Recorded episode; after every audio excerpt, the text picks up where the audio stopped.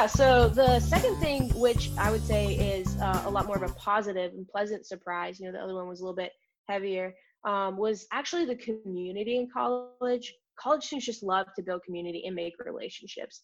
And, um, you know, I've heard from like missionaries who had come back to the States um, for a longer period of time, or they would reflect on it when they're overseas, you know, around tables in Thailand or something like that, where um, they would just say, man, community is just really hard in the United States. People are just really distant and separated. And I would say now as an adult, um, I definitely think that's true. People graduate, they get married, they buy a home, and they have, build their nuclear family in their home. And then that's just kind of their life.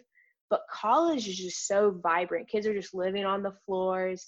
They want community. They want to be known.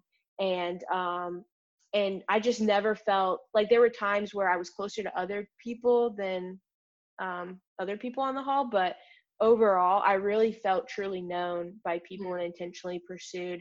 Um, and I worked at Auburn for a short time as well, working in residence life there. And it's the same thing there. Like it's not just a Christian school thing. Yeah. It does look a little different, um, like being involved in campus ministry or just finding a good group of Christian friends. But um, no matter where, college students just really love friends and want to build a unique community. Yeah, yeah, that's good. Did you see when you were when you had moved to the states and you realized, okay, now I have to figure out how to do community? Were there some things that stood out that were different in the ways that maybe Americans navigated friendships versus maybe some of your community, Asian community growing up? Mm-hmm. Yeah, I think um, there are two things that really come to mind. The first one is that um, I mean, we always talk about this, right? TCKs love to like just dive into the deep zone. Yeah. We just like to get super deep, super yeah. fast because we don't know how much time we have. Um, and the flip side of that is that we get super deep, but we all have kind of a, a, a zone where no one, like the deep sea that no one's allowed to like enter into. Mm-hmm. That's just human nature. Um, but we end up moving before we get to that discomfort. Um, and so college is four years. Like you're there. Um, you know, people are going to get into that zone that you're uncomfortable with. And so where I thought I was really good at building deep community, I realized we all have our own threshold that we have to push through to have genuine community. Um, but I also realized my pace was not really respecting of their pace. And in that moment, I had a choice. It was either they're wrong and I'm going to live my life, or I'm going to learn how to adapt and still be true to myself, but honor and respect their pace. And um, some friendships I did well, and some friendships I didn't. Um, and so that's been a learning journey for me. And then um, the second thing is that hospitality, the practice of hospitality. I would say in the Asian community, they do hospitality really well. Yeah. In the United States, we we do picture perfect hospitality, but not genuine sacrificial hospitality. Yeah. And so, um, like there are times even as an adult now where I invite friends over for meals and parties and movie nights, and I don't get a single invite back. Um, and the instinct is to say, well, they don't, they're not interested in that, but they just have not reached a place within themselves of being comfortable with that level of hospitality. It does not mean I should stop offering that level of hospitality. And so there's some people in this world that are gifted with it, and there's some people that aren't. But I don't want my hurt of not being invited to stop me from having good relationships in my space of hospitality if that makes yeah. sense yeah that absolutely makes sense and i think too if we can continue to frame it as this is how american culture does relationships you know if you and i tomorrow decided that we were going to move to another country in asia mm-hmm. that would be one of the first questions we asked how is it yeah. that they form friendships and for some asian countries it's you don't meet a friend until someone else introduces you to them. You know mm-hmm. some of them i know in china i mean we got invited over to dinner with the lady standing behind me at the vegetable market. And so but different countries are going to have different customs and i think it's it's easy almost to not see america as a country in which we are called to also decode. Mm-hmm. you know? Yeah. Yeah it's like not having that like um that just assumption that America is like the baseline, yeah. but that there's like goes back to the race relations as well. Like there's pros and cons to that culture, and to um, know it well is to be grieved for it, but also to love it well. Um, and so, yeah, I would I would definitely agree with that. And actually, it's kind of funny you said the inviting thing because I do that all the time, and I just now connected that I probably got that from my time in China. Yeah. Because I'm always like, here, no, no, no, like you can you can take all my stuff, like it's okay. Why don't you come over to dinner, like just to random? And people kind of look at me like, okay, like I don't know why you're doing that. Yeah, so I- that makes total sense. Here I am, seven years in. yeah, I did this a few weeks ago. I went over to, um, we had like a little driveway, socially distanced coffee. I went over to her house and I brought two oranges for a snack.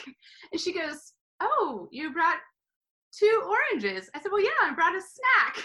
And I remember thinking, Huh, I bet most middle aged women don't just bring two. Two snacks to their friend's house, but it didn't Like very feel soccer weird mom esque. right that's yeah that's right but i remember she commented on it she kind of chuckled i remember thinking oh i guess that is weird here but i was like whatever it's snack I'm time like, I know. I'm like, here. You want to try my? You want to try of my donut? You want to sip of my drink? Like, let's just share this meal together.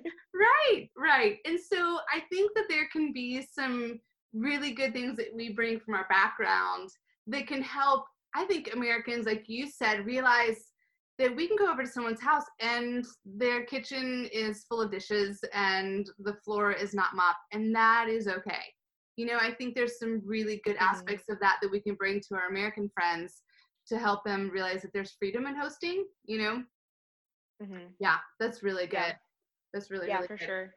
Um, okay, so I know that we're gonna wrap up here in just a second, but I did want to ask um, one last little question for you. Is um, talk to me about the difficulty of finding a church. Yes. So, um, well, I think the when I think about my journey of finding a church, um, I would say it was rooted in my restlessness of commitment, which is really existential and very TCK. Um, but um, I had never really had stability or consistency. Like when you have a house church, it's very casual. There's not really a commitment to it. Like it's not a building that you drive through. That you commit to wake up at 7 a.m. and get ready for. You know, you really shape it around your like comfort zone. Um, and then also, you know, whenever I came to the States, we just church hop, church hopped because we were trying to raise support or we were trying to engage on people on different things. Yeah. And um and I saw like the fanciness of churches, but I didn't see, you know, the different levels of um like the complications of it, like areas of weak theology, areas of um, strife, areas of difficulty. And so I um, unfortunately made the unhealthy choice of church hopping a lot Hmm. um, in undergrad. And I think part of that was because I went to a Christian school. Liberty's like does um, chapel three times a week. They have campus church out every Wednesday night, and so they make it super easy for you to neglect church on Sunday mornings. So if anyone's considering going to a Christian university, really think about, um, you know, what you know. There's pros to this, but also what is the long term cons that may come out of this you Mhm. know bubble this christian bubble Yeah. um for me and my husband's journey of finding a church we have found a beautiful church now that we absolutely love and it's a multi-ethnic church. It's committed to um, being multi-ethnic and and supporting cultural diversity and cultural intelligence. Um, our pastor is african american which growing up southern baptist i never was under a pastor who's african american. Um, and when i think about that journey it was unpacking the complexities of you know i started to think about the history of the southern baptist convention and, and the roots that it had and and seeing why is sunday at 11 a.m the most segregated hour in the united states. Like why is that the case?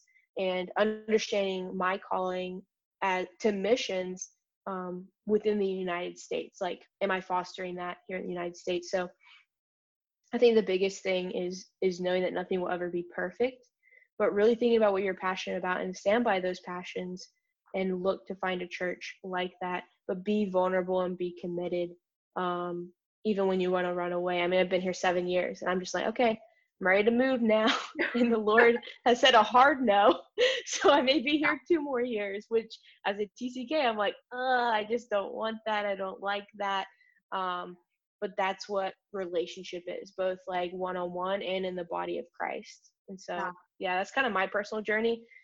I'm still working on it, but that's where I'm at.